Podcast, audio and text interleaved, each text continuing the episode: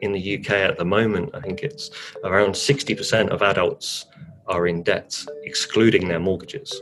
This means that 60% of adults are not following what I call the first rule of wealth, which is spend less than you receive.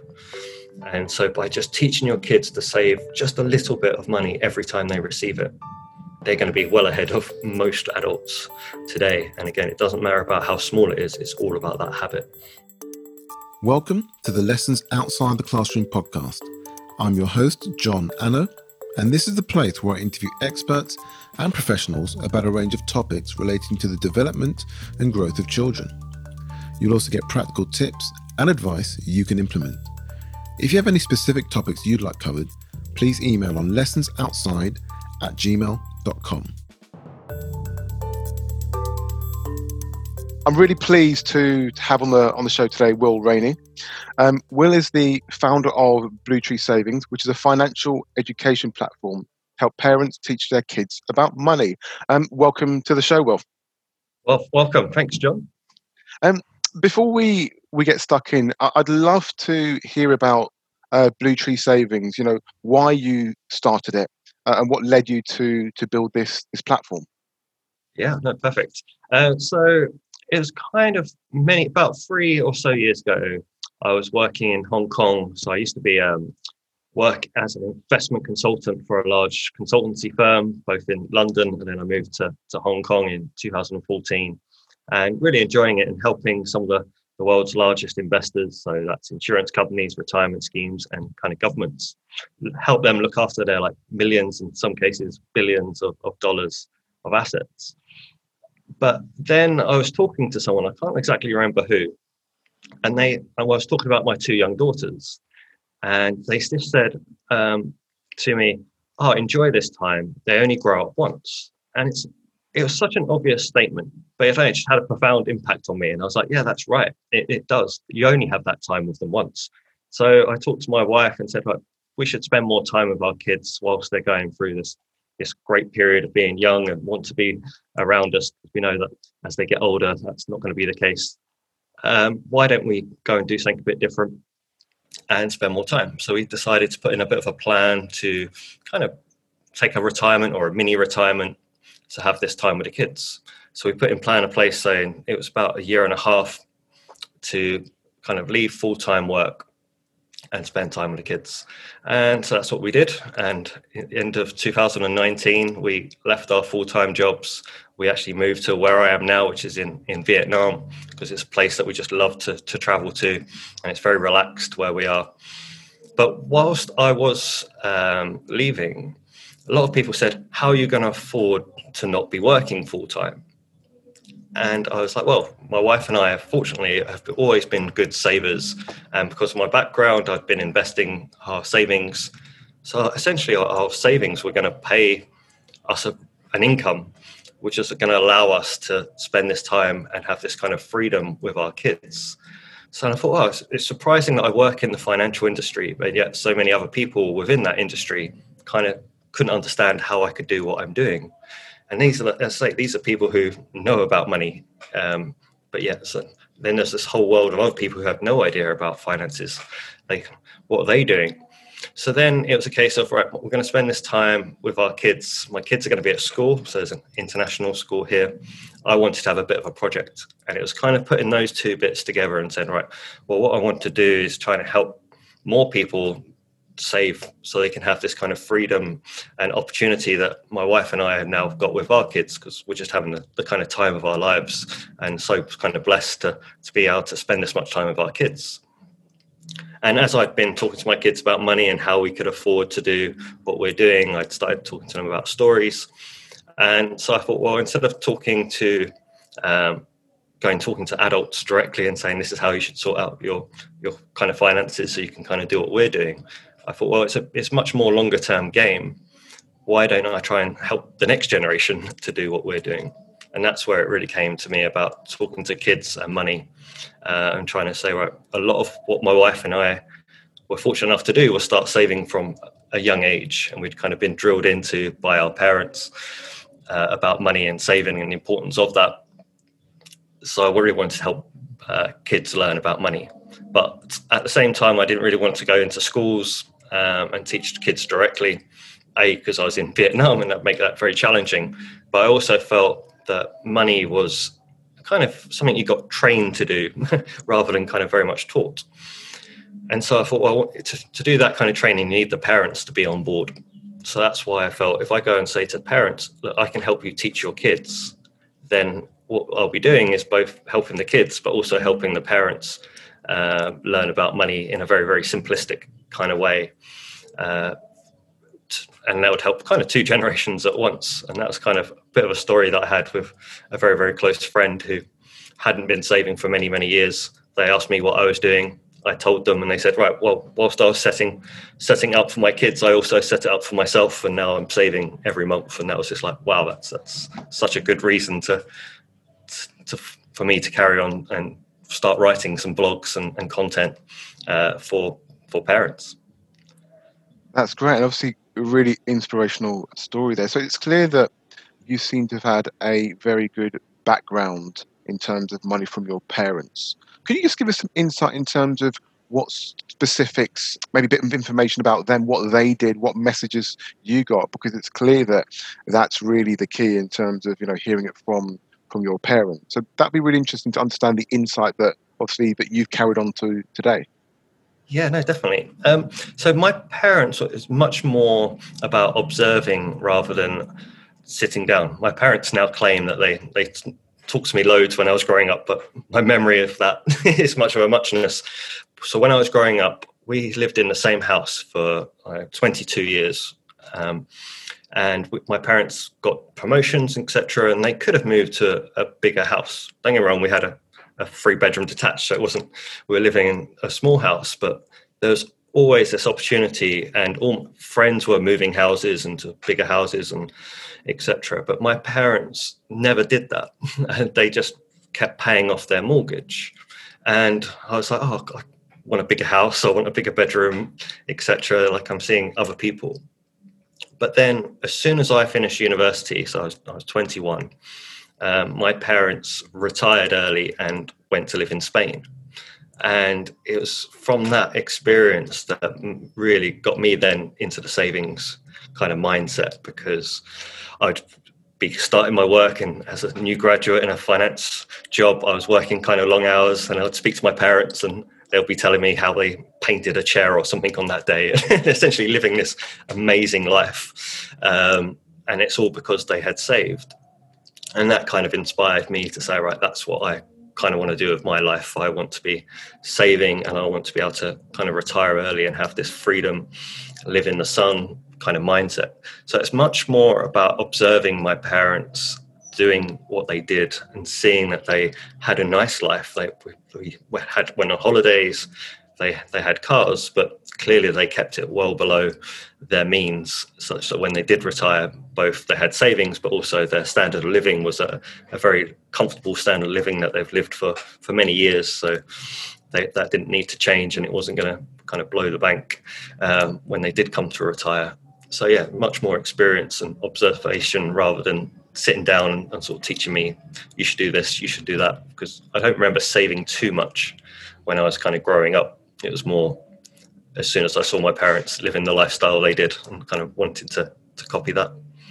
Interesting. And I know that we're, we're here to talk about, I guess, how you transfer the financial lesson onto your children. However, I think a key thing is okay, adults and so, just for a second, I, I wouldn't mind you just talking a bit about, I guess, whichever way we want to put it, either some of the key mistakes you see people making, or some yeah. of the key things and key lessons you think people should do. Because I guess before you can start to teach someone else, um, you probably need to get a good handle on on finances yourself. So if you could start there, that that'd be great.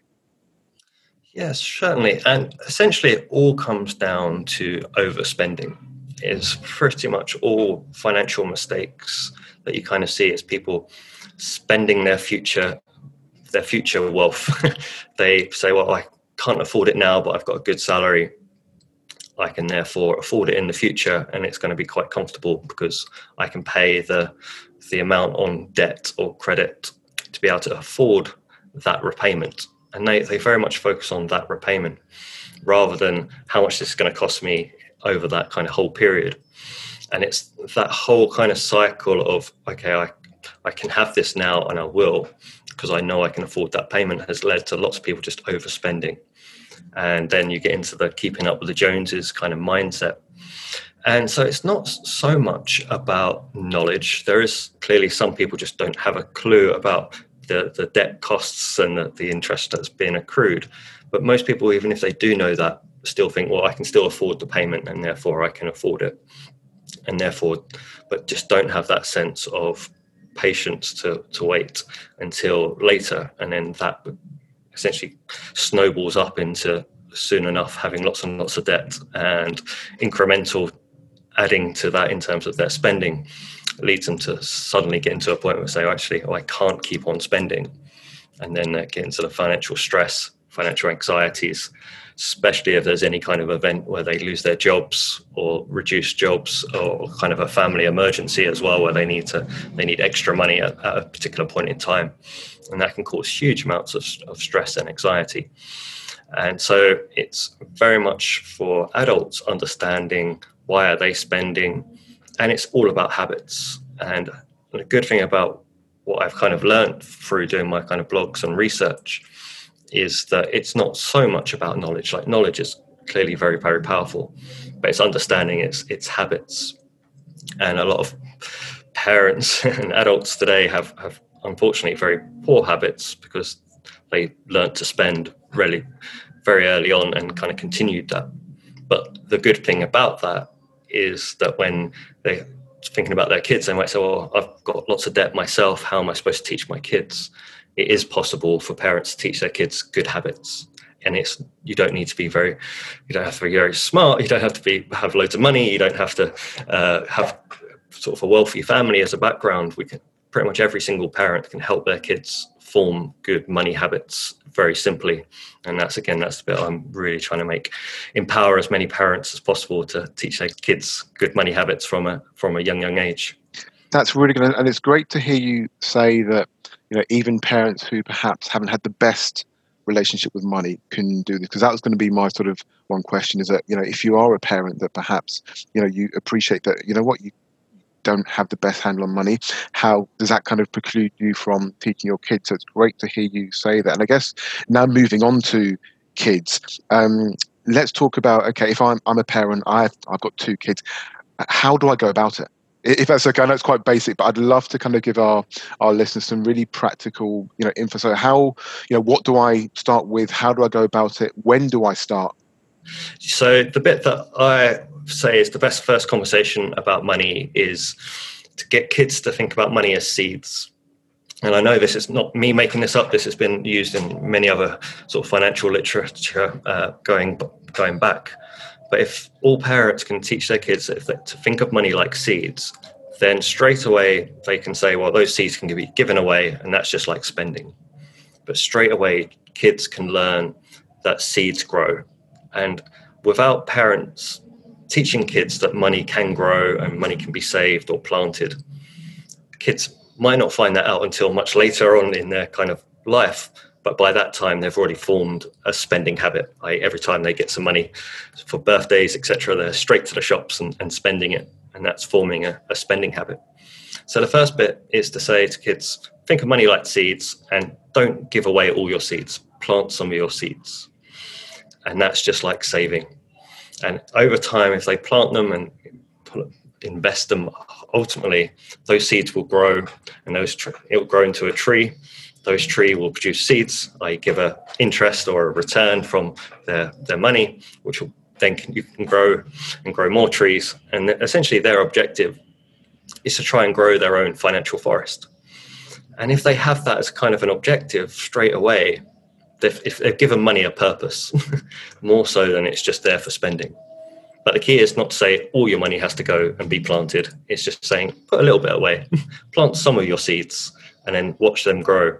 And that's just a nice, easy way for parents to teach their kids about money and the importance of having a kind of financial forest or a freedom forest, as my kind of kids refer to it. Because again, based on kind of my my own story, we have our own freedom forest now, and it produces seeds which we can then use to cover our expenses.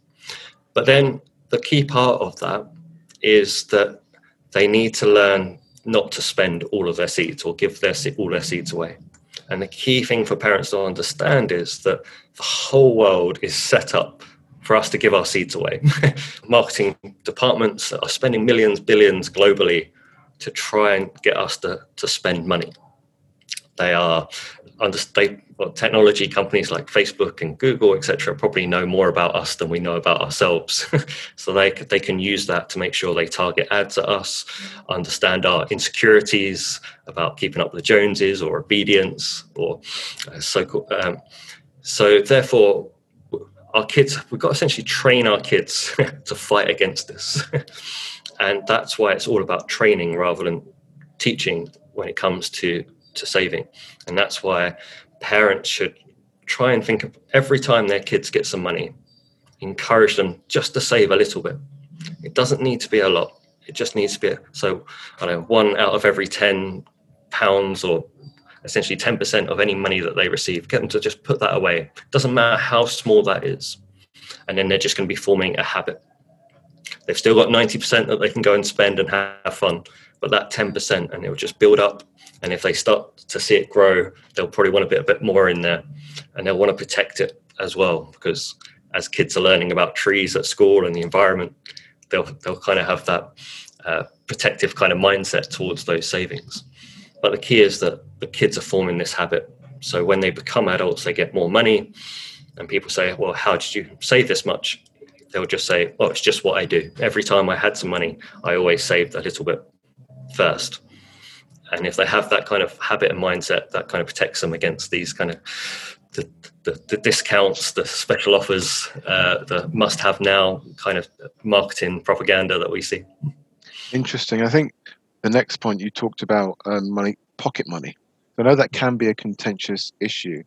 Um, and yeah. you know what's your view on pocket money? Um, and what's your view on you know the amount we allow our kids to spend freely versus saying, no, you can't buy that. No, yes, you can buy that. Or no, that's too much money. So it'd be good to get your view on this. And actually, it'd be great to get some context around kind of what ages we're, we're talking about as well. So, pocket money for me, I'm a strong believer that pocket money is the most underrated yet powerful financial education tool there is. And I'd strongly encourage all parents to give their kids some pocket money, even if it's the smallest amount, as I said, it's all kids are going to need to form good money habits, and to form habits, you need to be doing the, the same action over and over again. And pocket money just allows kids to have that opportunity to always be practicing good money uh, decisions. So if they get, even if they get one pound and save 10p of that every time, every week, that's forming that habit. In terms of ages, I would say pocket money from as young as even four years old, because um, the kids at that time know a bit about money, they can understand what they can buy and what they can't. And so, my strong belief is that pocket money should be kind of given at a very young age, just again, so kids can make these money decisions, i.e., not being based on chores, not being based on homework results or good behavior, but just there to be able to get that amount in terms of the amount, so the other really strong bit that I believe about pocket money is that we, when kids are very, very young, uh, parents are going to just buy their kids everything that they need. when they're going to buy clothes, they're going to buy entertainment, snacks, everything. By the time they get to adulthood, we want our children to be fully in charge of what their spending decisions are. So they should be in charge of all dis- discretionary spending essentially because they're they're going to be adults. And essentially pocket money is just helping us go from one extreme to the other. And that if we think of pocket money in that framework it becomes a lot more practical. It's not um, it's not there just as free money to go to the kids and kind of do whatever. So for my kids for example they're now six and eight. We don't buy them any toys except for on their birthday and christmas and so what we say is we give them some pocket money and we kind of say, right, we broadly know how much kind of toys they might want to buy and how many toys we probably buy them throughout the year. But we say, right, here's some pocket money. And but we're not going to buy any toys. If you want new toys, use your pocket money. And so that's what they do. They save up for their, their toys and they get them. And then as they get older and older, we'll start saying, well, here's a bit more pocket money, but now we're not going to buy you this. so that might be as they get into sort of early, sort of 10, 12, maybe we're not going to buy you casual clothes, but here's some extra pocket money, which we kind of would have spent on casual clothes had we been in control. But there you go. That's that's pocket money is yours you can go and buy whatever casual clothes you'd like. if they go and buy, spend it all on sort of uh, one one top or five tops, that's up to them. But essentially, we're allowing them to make those decisions, and key to kind of implied in the question, allow them to make those mistakes as well.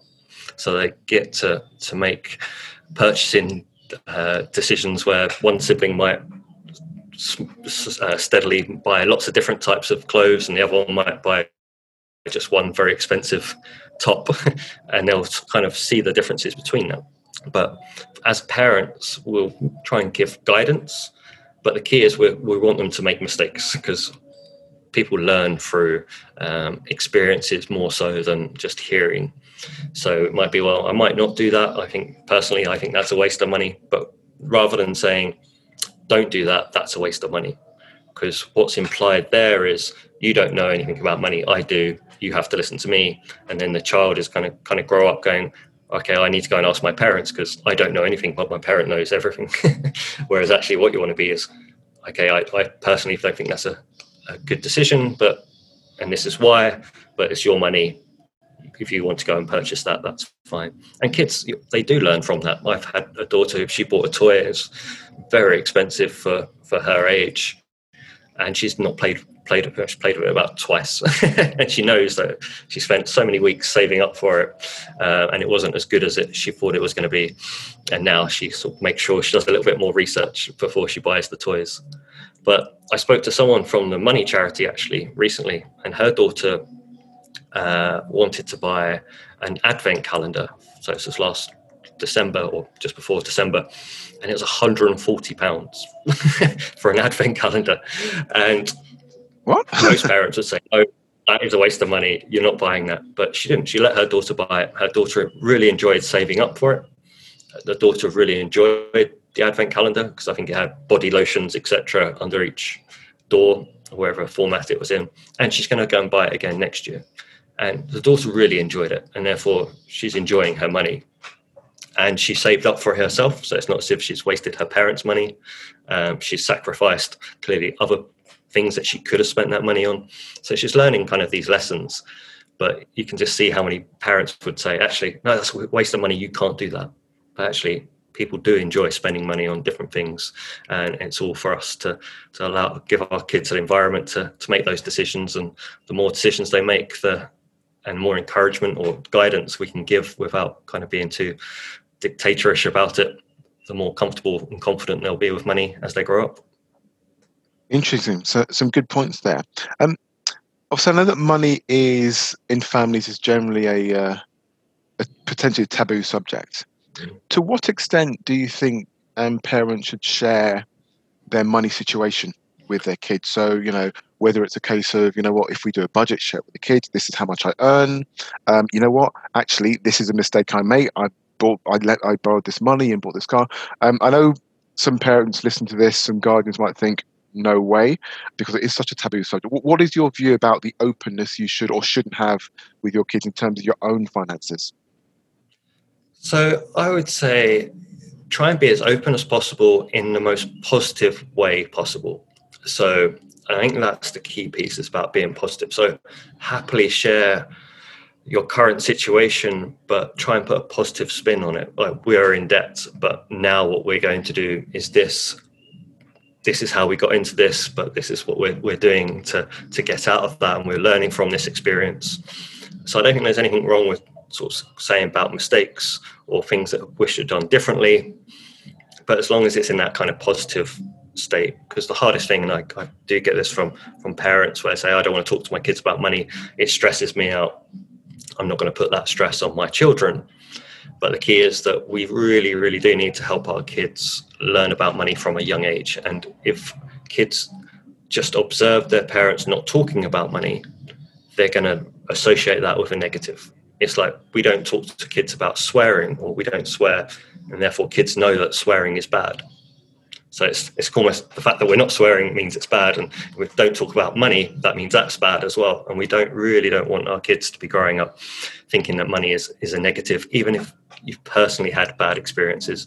It's almost trying to use money talking to your kids about money as a catalyst for for parents as well to say okay how do we turn this into a positive money story? Right we're in debt now but we're going to start saving a little bit of our money each month to, to pay off our debts and at the same time we're going to help, uh, help you save a little bit of money as well if they can afford to do so. So yeah positivity is the key piece. That's a good point actually and and that idea of positivity because you do hear again some negative talk in terms of you know money doesn't grow on trees that's too expensive. And i can see your point actually. I hadn't thought about it that way in terms of you know even if it is a i guess a negative situation to put that positive spin because I guess that then positions money in a certain way in a, in a child's mind in terms of it's unachievable, um, particularly when you say something too expensive. You know, nothing is necessarily too expensive. It's just that you haven't saved enough, I guess. Yeah, and that's the kind of quote is it's not I can't afford that, it's I can't afford that yet, or uh, I, I don't have the money for that, or how do I get the money to have that? And it's trying to put that kind of growth mindset. So one of the best or most popular uh, financial financial literacy books is uh, Think and Grow Rich, and it's all about not putting self-limiting uh, beliefs on money and saying that money is abundant. Um, you can uh, have money, and it's all about having those right habits. But if in your mind you kind of say money doesn't grow on trees, that is too expensive, then the chances of you actually uh, generating wealth is going to be much lower. And if you, as a parent, are putting limiting beliefs onto your children, so those kind of statements that you, you raised potentially could have a negative impact over the long term where children feel, okay, money's not good. Not good, so therefore I'm not going to talk about it. Therefore, I'm not going to manage it and think about it as little as possible, and that means not educating in most senses. So therefore, it's it's just so important to have that positivity view that even if it's bad for you, if you can teach your kids to save just a little bit, they're going to have this nest egg kind of growing steadily, and they're going to have this great money habit, which so few people have. Like in the UK at the moment, I think it's around 60% of adults are in debt, excluding their mortgages. Wow. So this means that 60% of adults are not fo- following what I call the first rule of wealth, which is spend less than you receive. And so, by just teaching your kids to save just a little bit of money every time they receive it, they're going to be well ahead of most adults today. And again, it doesn't matter about how small it is, it's all about that habit. And, and, therefore, every single parent can help their kids form that habit and be in a much, much better position to ensure their kids grow up financially healthy. And that's a, a key word that I like to use. Brilliant. That, that's some, some great advice there. I want to take a slight detour now. Um, so we've talked about kids and some of the things we might do to initiate good financial knowledge. I now want to talk about actually saving and investing for your kids.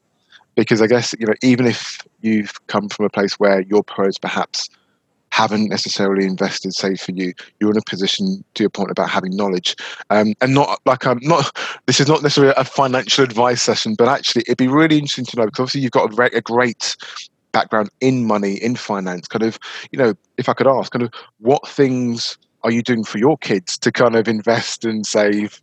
And to make sure that you're giving your kids a good financial start, both educationally, but also literally from a finance perspective.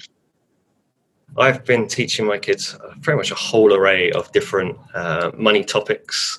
So, from the education point of view, because I still think knowledge is power, but I say that the primary bit is the, is the habits. So, yeah, I've been teaching my kids about debts and tax and retirement savings, etc., and doing it all using kind of tree analogies.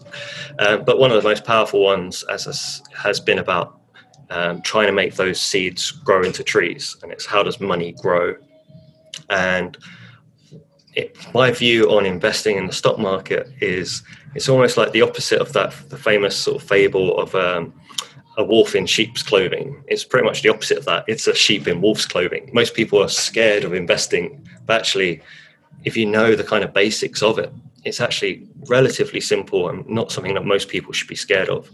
And that's one of the key bits that I've been writing about in many of my blogs is to try and help parents realize that investing doesn't have to be scary, it doesn't have to be hard, it, but it has long term great benefits.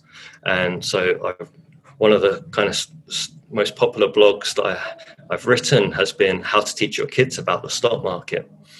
And so essentially, I told a, a, story about how I spoke to my then seven year old, explaining to her how we make her money grow.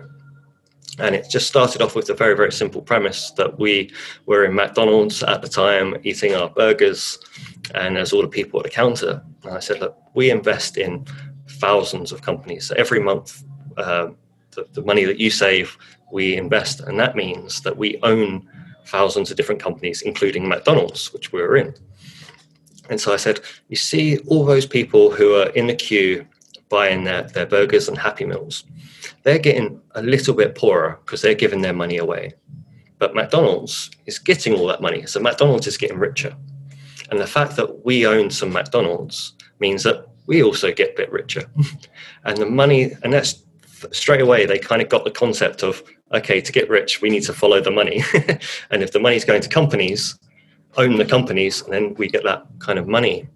And that's how money grows. And we kind of said, in that example, the money that we invest in, say, McDonald's, in that, just as an example, uh, means that McDonald's has more money to go and create new burgers or open new restaurants, which means more people can go and spend more money at McDonald's and makes more money, and therefore we get more money.